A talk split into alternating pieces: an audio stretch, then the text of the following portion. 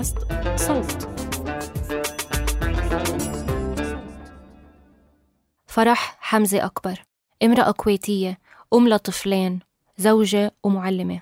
لاحقها رجل لفترة طويلة فرفعت دعوة تحرش ضده، وبعد ما هددها بالقتل رفعت دعوة تانية مع أختها المحامية بتهمة الشروع بالقتل، ومع ذلك قتلت في وضح النهار خلال شهر رمضان أمام أولادها. خطفها وطعنها وبعدين رماها قدام باب المشفى. انتفض الشارع الكويتي من بعد الحادثة وانتشرت أوسمة عديدة، منها هاشتاغ عزاء النساء أو هاشتاغ جريمة صباح السالم، ونزلت النساء على الشوارع مطالبة بحق فرح اللي خذلها القانون واللي خذلتها المؤسسات والدولة. أنا تالا العيسى من فريق صوت. حابين بهاي الحلقة الحوارية نسلط الضوء على جرائم قتل النساء. حكينا سابقاً عن الجرائم اللي عم نشهدها بالأردن، بس اليوم رح نركز على الكويت تزامناً مع جريمة قتل فرح. اليوم فرح راحت باكر، من اللي راح يروح؟ هل أنا راح أكون الضحية ولا أنتوا ولا وحدة تصير لكم؟ أي امرأة اليوم كانت موجودة هنا أو أي امرأة موجودة أصلاً في هالبلد ممكن هي معرضة لجريمة قتل، لعنف، لاغتصاب. ما نبي نسمع أي جريمة أخرى جديدة، تعبنا.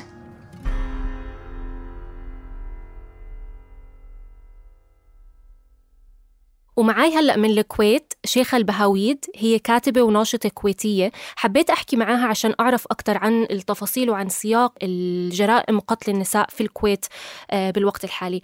مرحبا شيخة، أنا كتير مبسوطة إنك معنا، وشكرا كتير على تحملك وعلى استجابتك اللي كانت سريعة جدا لما تواصلت معاكي. مرحبا تالا، أهلا، يسعدني جدا. شكرا كتير لك. وأنا عن جد يعني كان بحب نحكي في موضوع شوي يعني مفرح أكتر من هيك، بس للأسف هذا الواقع بيفرض علينا إنه نحكي عن هاي المواضيع الفعلا مؤلمة. واضح إنه في خلينا نحكي سلسلة أو جرائم متلاحقة عم بتحصل بالكويت ابتداء من العام الحالي أو حتى من العام الماضي، وهو إشي متكرر كمان في بلدان مختلفة. يعني بالأردن كمان لاحظنا إنه في كتير جرائم عم بتم خاصة ضد النساء خلال السنة أو السنتين الماضيات. فهذا الإشي بخليني أتساءل إنه هل معدل الجرائم هذا كان دائما هيك، وإحنا هلأ عم نوعى عليه وعم بيصير في حراك ضده علشان ممكن مواقع التواصل الاجتماعي وعشان صار في حراك نسوي في المنطقة، ولا فعلا أنت بتشعري إنه عدد الجرائم فعلا عم بيزيد موضوعيا؟ وممكن يكون في أسباب طبعا متعددة، ممكن مش شرط نحكي بالأسباب، بس حبيت أعرف أنت لأي جهة ميالة. أنا أعتقد أن توالي الجرائم جزء من الوضع الاجتماعي والقانوني والسياسي. كوننا إحنا للتو انتبهنا أو لا، أنا أعتقد أن إحنا من مدة طويلة إحنا منتبهين وعارفين، لكن عندنا تطبيع مع الموضوع. أكيد السوشيال ميديا ساعدت على البنات على أنهم يتكلمون. أكيد وجود حراك نسوي تنظيمي بدأ يتنظم، بدأ يتكلم، بدأ ينظر أيضا في الموضوع، ساعد جدا. الأوضاع السياسية اللي قاعدة تتغير ساعدت جدا. وجود أيضاً حلفاء من الرجال ساعد جداً. أنا أعتقد أن العالم العربي قبل 2011 يختلف عن ما بعد 2011، وهذا سبب في وجود حراك نسوي أكبر في الوطن العربي، يخلي يفضح ممارسات الذكورية على في المجتمع على النساء. أيضاً في حركات عالمية بدأت تتحرك، وموجة نسوية جديدة ظهرت، هذا أيضاً سبب في تحريك الأمور في الداخل. وإذا بدنا نعمل هيك شوي زوم إن على جريمة فرح أكبر، إذا ما نحكي عن الخصوصية تاعتها وليش هي اللي كان لها صدى هالقد كبير مش الجرائم اللي سبقتها. يعني ما بعرف، أو ممكن أنا مش كتير مطلعة بالسياق الكويتي، بس أنا ما بذكر إنه كان في حراك هالقد يعني نال صدى على الأقل، يعني من قبل إنه البلدان الأخرى، يعني البلدان الأخرى تصير تسمع عن مثلا هذا الحراك ويكون في حملة أونلاين بهذا الزخم. فإيش الخصوصية اللي بتخلي هاي الحالة مميزة عن غيرها؟ وإذا بتعتبريها مميزة ممكن تقولي لي إنه لا، هي فعلا مثلها مثل كل الجرائم السابقة بس لظروف أخرى الناس هلأ انتفضت. جريمة فرح، الجريمة بحق فرح ما كانت مختلفة أو مميزة، لكنها مثل ما يقولون القشة اللي قصمت ظهر البعير. في حالات قتل متقاربة جدا سببت غضب غضب غضب، لكن الموضوع تراكم. وبموضوع فرح أن هذا الرجل قتلها أمام أطفالها وفي وضح النهار، وخطفها في الشارع، وأختها اشتكت عليه من قبل ورفضت شكوتها. يعني هناك تفاصيل جدا مرعبة وتجعل الناس أكثر غضبا. في الحالات السابقة كان هناك غضب وكان هناك محاولة للحديث والمطالبات، لكن لما وصل الموضوع إلى فرح صار في تنظيم أكبر، صار في غضب أكبر. ساعد جدا أن في جيل من النسويات في الكويت ظهر وبدأ أنه يتحدث بشكل أكثر علنية. أتوقع أنه اللي بيميز القصة غير أنه هي طبعا مثلها مثل كل النساء اللي قتلوا سابقا، بحس انه هي بلغت، اختها بلغت واكثر من مره بلغوا، فيعني هن عملوا اللي عليهم. وهنا يعني بنتقل لسؤالي الاخر اللي هو يعني كتير مرات احنا كمان بنحط عبء على النساء انه هن يحكوا، انه هن يفصحوا عن الجرائم اللي عم يعني تقام ضدهم او عن التحرش، عن دائما في زي كانه مسؤوليه على الامراه انه هي تدافع عن حقها. وطبعا انا متفهمه، وطبعا هذا الشيء احنا لازم نعمله كنساء، ولكن بنفس الوقت يعني انا بحس انه هيك انتم عم تضغطوا النساء انه يعني يصير عندهم أعباء لسه أكتر، يعني فوق ما هو أصلا الرجال هو أو الرجال يعني هم اللي قاعدين مثلا عم بيقدموا على كل هاي الجرائم، كمان دور النساء إنه هم كمان يعني يتحدوا هذا خلينا نحكي الوصمة المجتمعية. ما بعرف، بحس مرات إنه لازم نحط هاي المسؤولية على الرجال أو على الأشخاص اللي هم عم بيقدموا على هاي الجرائم. والمشكلة إنه حتى لما النساء يعني زي فرح وزي أختها يعني حتى لما النساء ياخدوا هاي الخطوة الاحترازية إنه يروحوا ويبلغوا، مع هيك ما عم بكون في تحرك. فما بعرف يعني موضوع إنه إحنا نحط هاي المسؤولية على النساء، شو رأيك فيها وكيف المفروض يتم توظيفها؟ هو في الواقع إن في السابق كنا دايما نتكلم عن إن المرأة لازم تتكلم، لازم تفضح المتحرش، لازم لو عنفت تطلب المساعدة، تطلب من أحد، لا ترضين، لا تطبعين، لا تسكتين.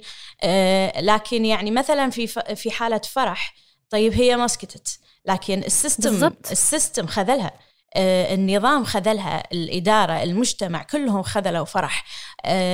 فهذا يمكن يخلينا نعيد النظر في أن الجزء الأكبر من المشكلة هو طريقة الإدارة في الدولة، النظام القانوني والإداري والاقتصادي والسياسي والتربوي كلها يجتمع ضد أن هي تطلب المساعدة.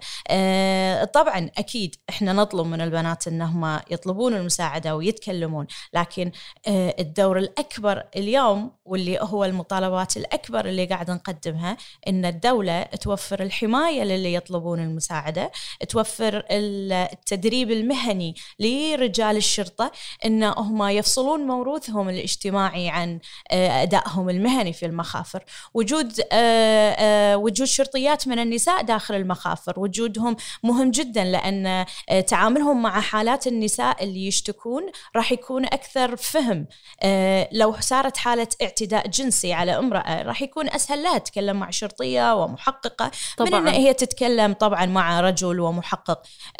فوجود نسبة أكبر من النساء داخل المخافر الشرطة اللي هي مراكز الشرطة مهم جدا جدا.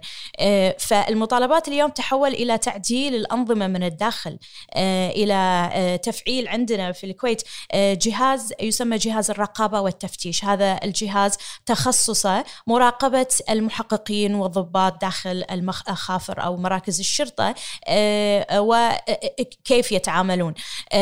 لكن هذا الجهاز لا نعرف هل هو مفعل أو لا، لا نعرف ما هو دوره بالضبط، لا نعرف كيف نشتكي له، لا نعرف ما هي الآلية للوصول له وللشكوى.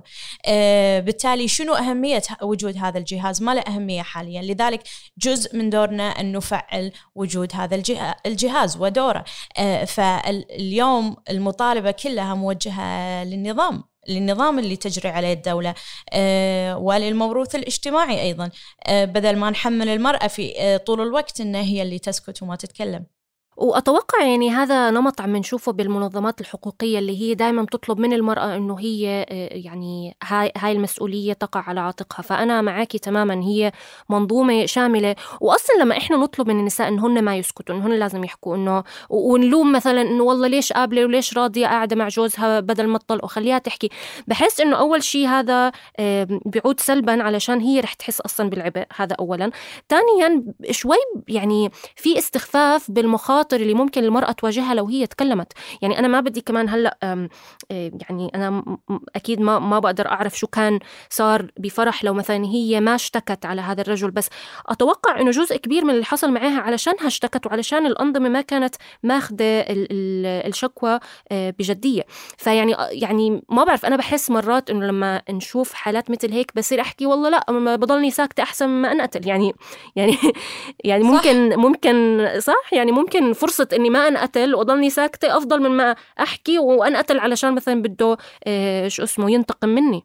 أنا أعتقد إن في بعض المطالبات أو مثلا الحديث أو النقاشات تكون يمكن مو قارئة للواقع بشكل جيد.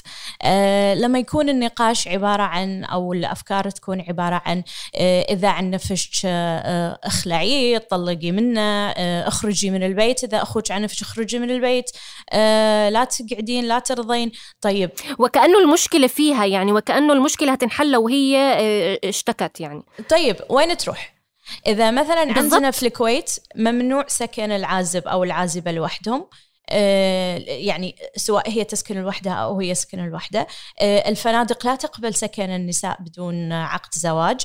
وين تروح؟ دور إيواء. طيب إحنا عندنا الحين قبل فترة في قانون العنف الأسري أقر وجود دور إيواء من وزارة الشؤون الاجتماعية. دور الإيواء الحين مجرد حوائط إسمنتية، ما فيها موظفين، ما فيها أثاث، ما فيها ولا شيء، غير مفعلة، مجرد حوائط. طيب هذه المرأة اللي إحنا نطالبها إن هي تتكلم وين تروح؟ لو هي حتى اشتكت في مراكز الشرطة وتعاملوا مراكز الشرطة بشكل جيد معها وأخذوا شكوتها وسجلت القضية، طيب هي الحين وين راح تروح؟ راح ترجع البيت مع نفس المعنف هو اللي قاعد يعنفها. شلون راح يصير الوضع بالداخل مع ما بين شخص شاكي ومشكو عليه داخل نفس البيت؟ فهذه مصيبة كبيرة إن نرجع إلى السيستم. إحنا لازم نقرأ الواقع المجتمعي ونعرف كيف نقيسه على المطالبات اللي إحنا نطالب فيها، فما نحمل المرأة هي الجزء الأكبر. تماما يعني وإلا بحس إنه كل النضال أو الجهد اللي خلينا نحكي عم بتوجه بمسار معين ممكن يرجع يعود علينا سلبا بأثر عكسي. طب خلينا يعني نفترض الحالة المثلى اللي أنتي بتتوقعي، مثلا أنتي وناشطات أخريات بتتوقعوا إنه كان ممكن تحصل في حال الشكوى اللي تقدمت فيها أخت فرح اتاخدت بجدية. شو الخطوات الإجرائية أو القانونية اللي بتتوقع إنه كان لازم تحصل لحتى نحمي صبية مثل فرح ممكن تتعرض لنفس الموقف في المستقبل؟ كان يفترض في النيابة العامة أول شيء مبدئيا في مراكز الشرطة كان المفروض تسجل القضية فورا بدون أي تأجيل. ثانيا النيابة العامة كان لازم ما تخلي سبيل شخص ممكن يعرض شخص ثاني للخطر. ثالثا كان يجب تفعيل، هذا مو موجود في القانون الكويتي، اللي هو كتاب عدم التعرض. في دول في العالم هناك إذا أصدر كتاب عدم التعرض تعرض من شخص إلى شخص آخر فهو لازم ما يقرب منه مسافة معينة. طيب لو تعدى هذه المسافة فهو أساسا يعتبر هناك عقوبة لا أساسا لمجرد الاقتراب من هذا الشخص. فهذا مو مفعل عندنا بالكويت وإحنا صرنا نحتاجه، لأن إذا الشخص عليه شكوى عليه قضية أخلي سبيله، طيب هو يريد الانتقام الحين من هذا الشخص.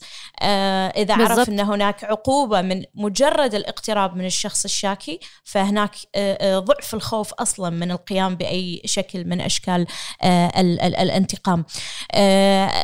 المفترض في قضية فرح أن لا تتحول المسألة إلى رجل وامرأة، ما أقصده، اللي أقصده أن لم تؤخذ قضية فرح بشكل جدي فقط لكونها امرأة، وليس لكون أن هناك شاكي ومشكو عليه.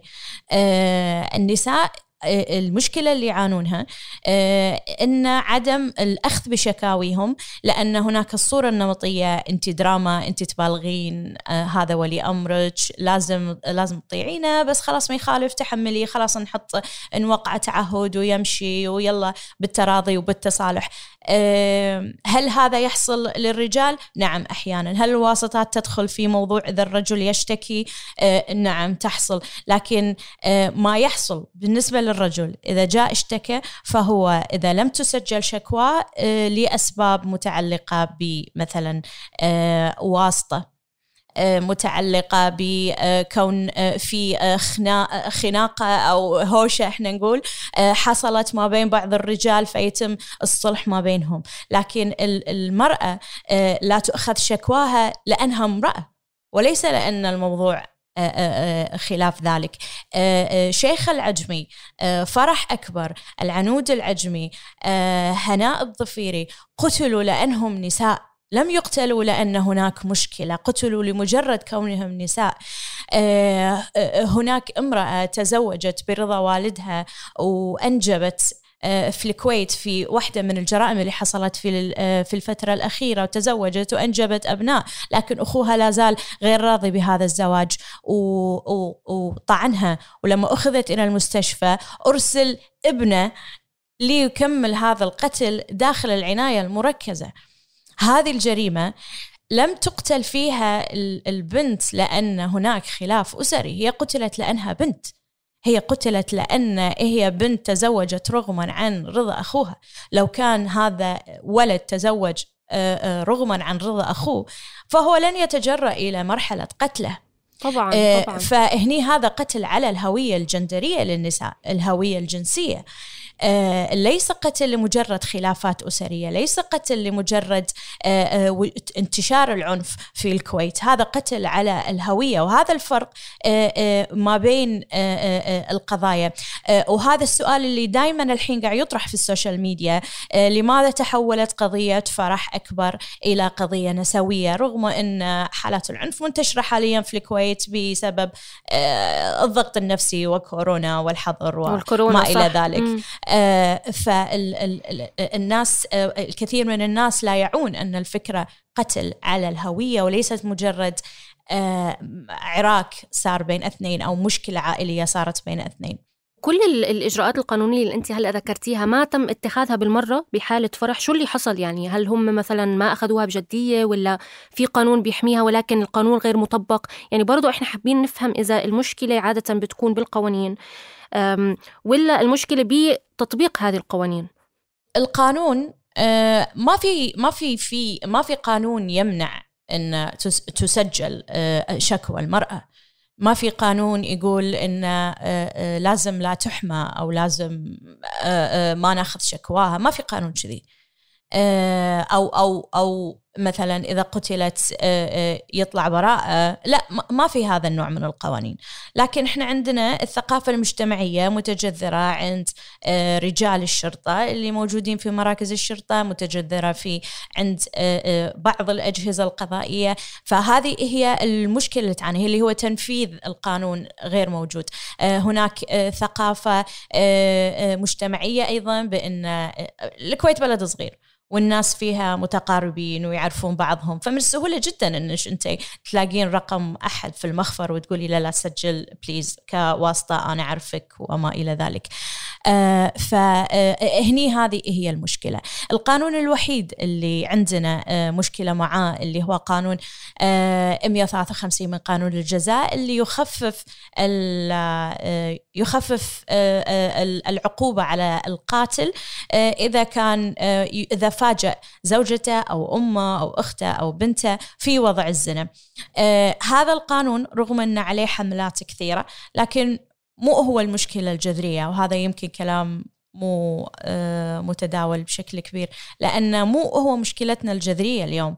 القانون 153 نعم هو قانون معيب، هو قانون سيء، هو يخفف عقوبة القاتل من الإعدام والقتل، عقوبات القتل إلى 3 سنوات فقط. هذا شيء جدا معيب، لكن هذه المادة تشترط أن القاتل إذا فاجأ المرأة في وضع الزنا في لحظتها قتلها أو قتل من معها، لكن بمجرد أنه يلف ويها ويمشي ويرجع يقتلها فقتل عمد، انتهى. بالواقع هذه المادة غير مطبقة بشكل كبير. جرائم في الفترة الأخيرة لا تطبق عليهم هذه المادة كليا. الجريمة اللي مثل ما قلتها اللي صارت في المستشفى، جريمة شيخة العجمي. شيخة هي ضابطة في وزارة الداخلية، هي تعمل في الشرطة، حارسة في مجلس الأمة، قتلها أخوها عمره 17 سنة، عير في مجلس الرجال بأن زوج أختك تعمل في مجال رجال، فطعنها. طيب هذه ليست جريمة شرف، اللي أنا هي تسمى جرائم شرف، لكن هي جرائم، ولكن خففت عقوبته. لا زال هو يعتبر في، لا زال يحاكم، لا زال لم تصدر بحق الأحكام. لكن يعني أيضا قاتل فرح أكبر، النيابة اليوم طالبت بإعدامه، حول إلى المحكمة بتهمة القتل العمد. القانون هذه الإجراءات موجودة، لكن إحنا مشكلتنا في أن الجهاز الأمني لا يجب أن يكون جهاز العقوبات ما بعد وقوع الجريمة. أنت لازم تمنع حدوث الجريمة من الأساس، ما قبل حدوث الجريمة. لما أشتكي يجب أن تسمع شكواي، لما أطالب بالحماية يجب أن أحمى، يجب أن تقل قضايا العنف أو تفكير في العنف من قبل وزارة التربية داخل المدارس، من قبل الإعلام اللي مليء بالعنف ضد المرأة، من قبل وزارة الشؤون، وزارة العدل، وزارة الأوقاف. كل الوزارات لها دور، وأيضا منظمات المجتمع المدني، لكن الأغلب متخاذل. وأنا أعتقد أن كلنا خذلنا فرح. اللي عم بتقوليه كتير مهم، عشان فعلا في كتير منظمات حقوقية كتير بتركز على القانون، وأنا شخصيا ما بعرف، دائما بحس إنه طب ما هو القانون يعني هو انعكاس للمجتمع، فممكن القانون يكون عظيم بس هو بالآخر حبر على ورق، إذا ما تطبق، إذا الناس مش مقتنعين فيه، إذا الثقافة المجتمعية زي ما قلتي مش متوافقة مع هذا القانون، رح دائما يكون في خلل.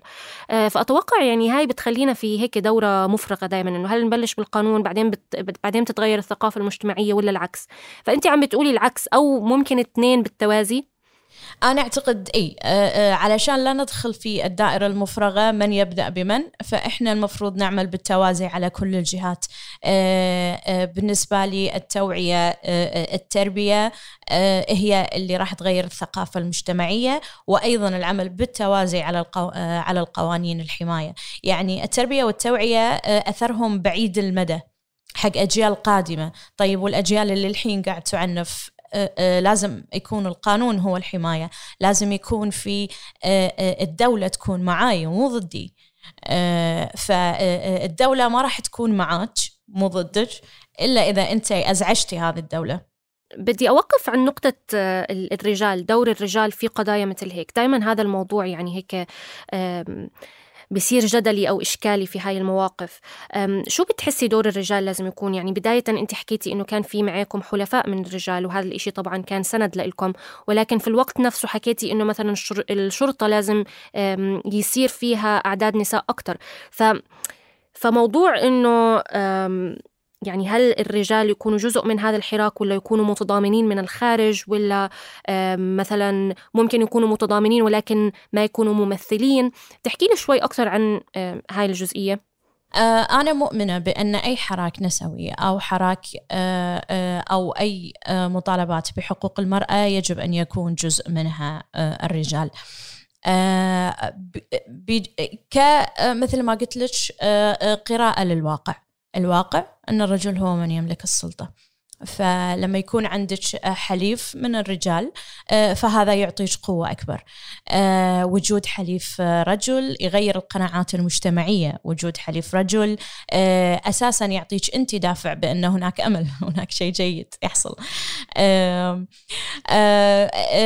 بمسألة اللي قلتيها اللي هو هل يعبرون أم يكونوا متضامنين، أنا أعتقد أن الرجل يجب أن يتضامن مع المرأة، الرجل يجب أن يشاركها ويساعدها في تحقيق المطالب، لكن لا يجب أن يتحدث عنها.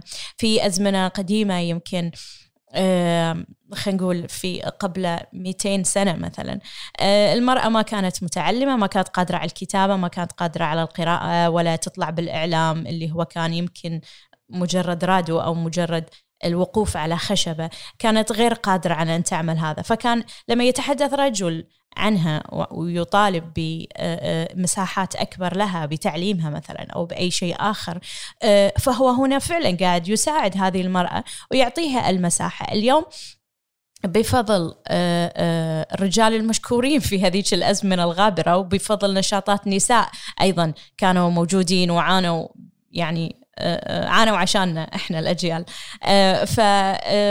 فبفضلهم أعطينا هذه المساحة وصار عندنا صوت وقادرين نتكلم. فاليوم مفروض إحنا اللي نعبر عن نفسنا، أصحاب القضية إحنا اللي فاهمينها، إحنا اللي عايشينها بشكل يومي، فإحنا اللي المفروض نتكلم فيها.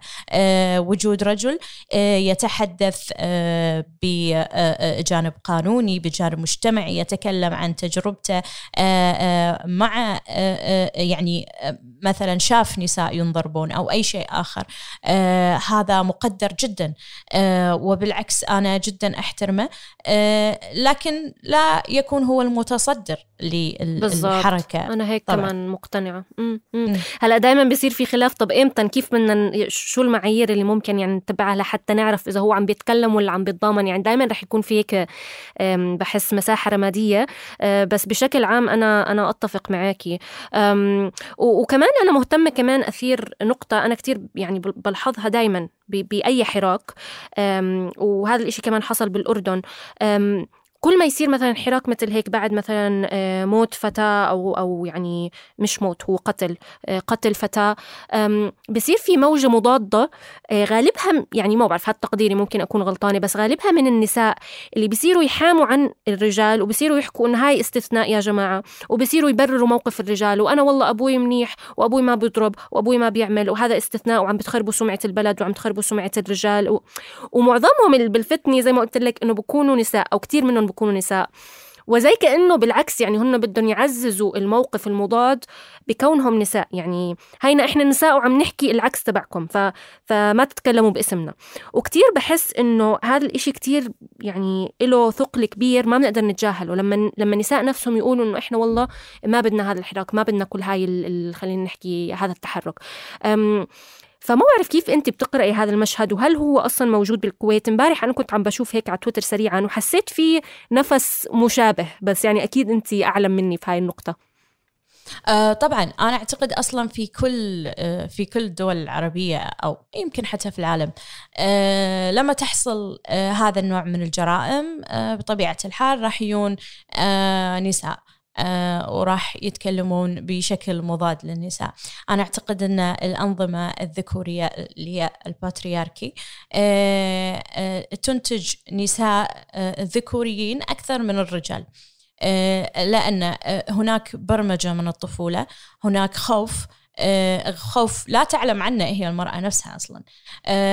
الإنسان أساسا رجل أو امرأة يميل دائما إلى خلينا نقول الميل للمنتصر بدلا من الميل إلى الضحية، وأن تكون مع الجلاد أفضل من أن تكون مع الضحية. هذا يعطيك انتصار داخلي وإحساس بالأفضلية.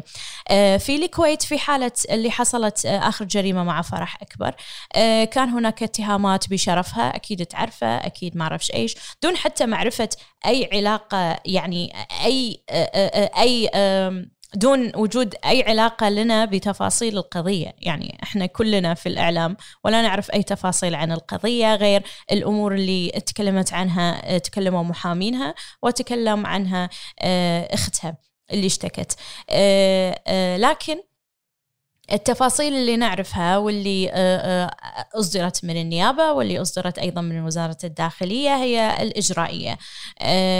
لذلك إحنا كان يهمنا الجانب الإجرائي، لكن كثير من النساء شافوا الموضوع. أنا ما بيقول كثير لأن في كمية جدا كبيرة كانت متعاطفة، لكن بعض النساء كانوا يشوفون أن إحنا مو عايشين في غابة، احنا معززات مكرمات، وضعنا زين، انا قاعده اطلع وقاعد ارجع البيت، وقاعد اذا احد تحرش فيك قال لك كلمه سكر الباب وامشي، ليش انتم الدراما دائما الاتهامات بالدراما. لكن انا اعتقد مثل ما قلت لك الاسباب السابقه، وايضا هناك اسباب اخرى طبقيه في المجتمع، هناك انفصال لطبقات معينه عن واقع طبقات اخرى. الكويت الطبقات فيها واضحه جدا، لذلك هناك طبقه تعيش مساحات جدا واسعه، فهي في بابل اللي هي الفقاعة اللي ما تشوف فيها فئات أخرى. أيضا عندنا المسائل العرقية، يعني عندنا ما نشوف مشكلات بنات القبائل، ما نشوف مشكلات بنات البدون، طالما نحن ما نعيش معاهم إذا ما نشوف مشاكلهم إذا لا توجد هذه المشاكل، طالما إن هي ما حصلت لي إذا هذه لا تحصل. طيب خل أسأل اللي حواليني يمكن حصل لهم، تسأل أقاربها أو صديقاتها اللي هم من داخل نفس الفقاعة ويقولون لها لا ما حصل لنا، إنزين فتطلع بمعلومة إن إحنا نبالغ عايشين في الحديث، عايشين في حياة وردية. طيب أنت عملتي استفتاء عام مثلا الدولة علشان تفهمين هذه المشاكل. فهذه الفقاعات أيضا تخلي الشخص منفصل عن مشكلات الآخرين.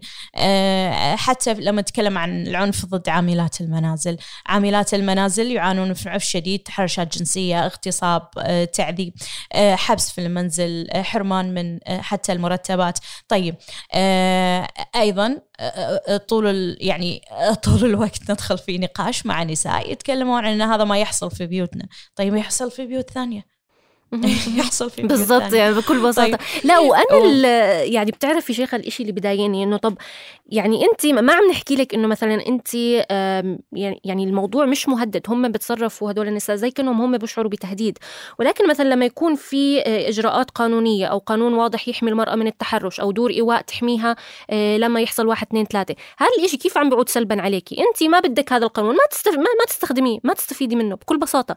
يعني إحنا يعني الحراك ما عم بيفرض عليها، أو يعني التحرك ما عم بيفرض عليها أنه مثلا لازم تشتغل، لا أنت مبسوطة هيك، أنت مرتاحة، ما عندنا مشكلة، بس خلي يكون في فرصة للناس المش مرتاحات، للبنات المش مرتاحات أنه يلاقوا فرص تانية بس. يعني صحيح.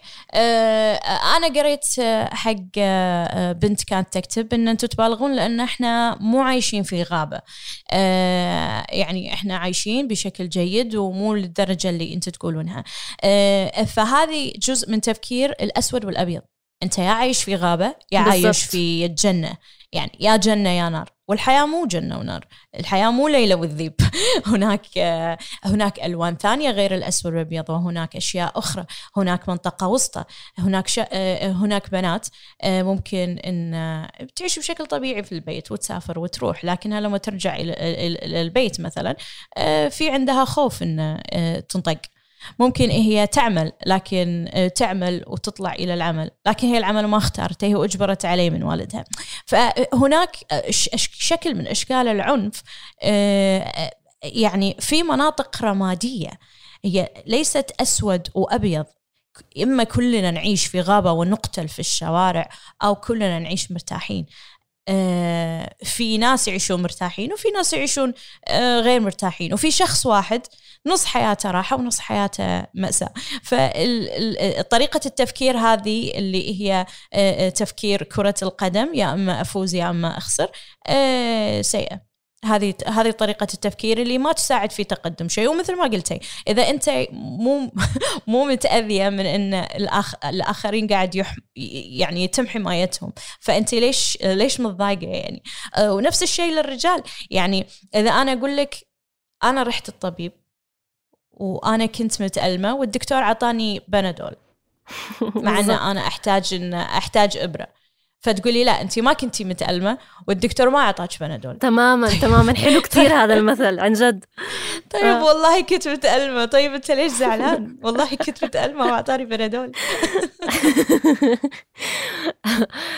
لا يعني تماما أتفق. وفي كمان يعني أنا إذا بدنا نروح على الجانب الآخر اللي هم كتير خلينا نحكي واعيين، أنا دارسة أنثروبولوجيا تمام، فهذا الإشي بحبه بس كتير مرات بحسه بعود علي بأثر عكسي، إنه كتير بصير سيلف كونشس، وكتير كمان موضوع سياسات الهوية بصير يدخل بيه تفكيري اليومي وبيخليكي هيك بشلك، عرفتي اللي هو بصير أحكي مثلا أنا مدركة للامتيازات اللي عندي ومدركة إنه طبعا في نساء هم اللي عم بتعنفوا بس هذا العنف مش عائد علي، وأنا علشان أكون بوليتيكلي كوركت والصوابية السياسية هاي ومش عارف شو مش لازم أتحدث باسمهم، فإنه خلص كل واحد يحكي عن حاله. فبرضو عندك يعني مشكلة أنا بحس بالجانب الآخر أو بالطيف الآخر من الأشخاص بهذا القضية بهاي القضية. فما بعرف إذا أنت يعني هل تعرضتي لهاي الفئة من الناس اللي هن مدركين تماما بس خايفين إنه يحكوا باسم الناس أو النساء اللي هن ما عم بتعرضوا للألم تبعهم، فخايفين إنه يكونوا منافقين أو إنه يتهموا بالنفاق؟ طبعا في كثير من الناس حتى الرجال اللي يرغبون في مساندة المرأة لكن عندهم خوف أنهم يكونون قاعد يتهمون بسرقة بركوب الموجة. بالضبط، أي أن أنتم تسرقون صوت النساء وأن أنتم لا تكلمون في شيء ما عشتوا.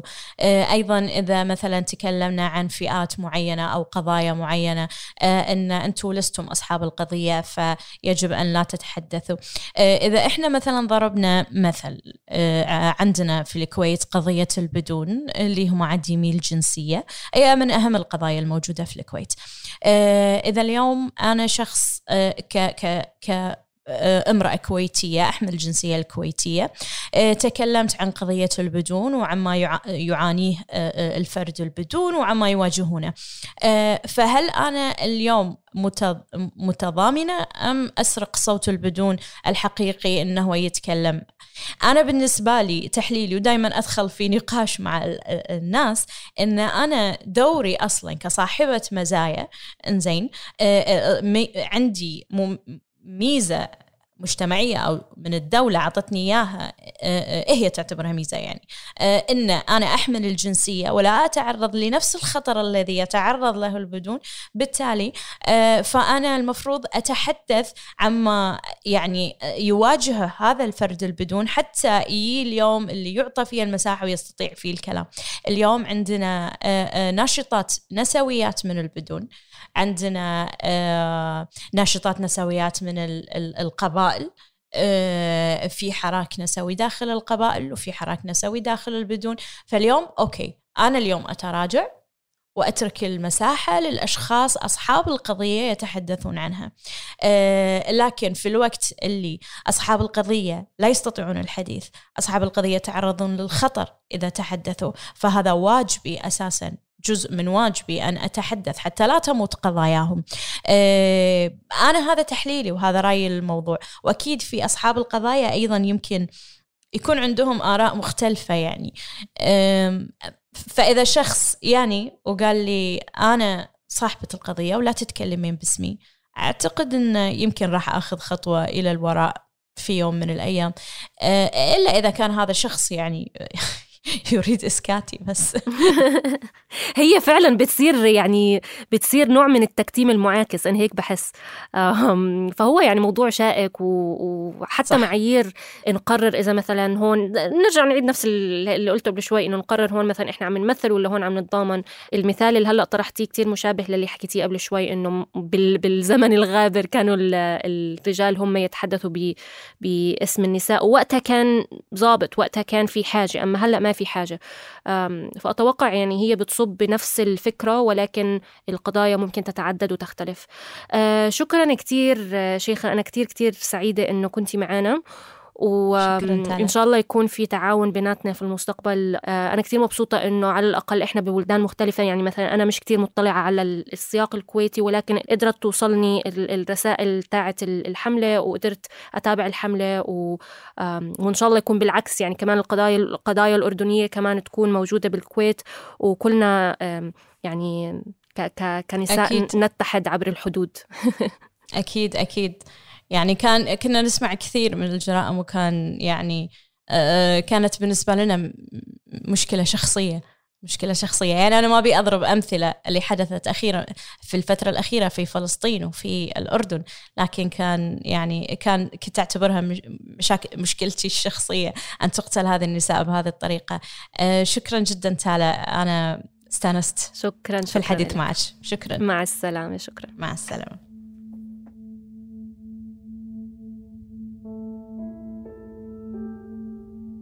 كنا معكم من الإعداد والتقديم تالا العيسى، من الهندسة الصوتية محمود أبو ندى، من النشر والتواصل بيان حبيب ومرام النبالي. إذا مهتمين تعرفوا عن جرائم قتل النساء في الأردن، بإمكانكم تسمعوا حلقة بيقتلني ولا ما بيقتلني من الموسم 6. بودكاست عيب من إنتاج صوت.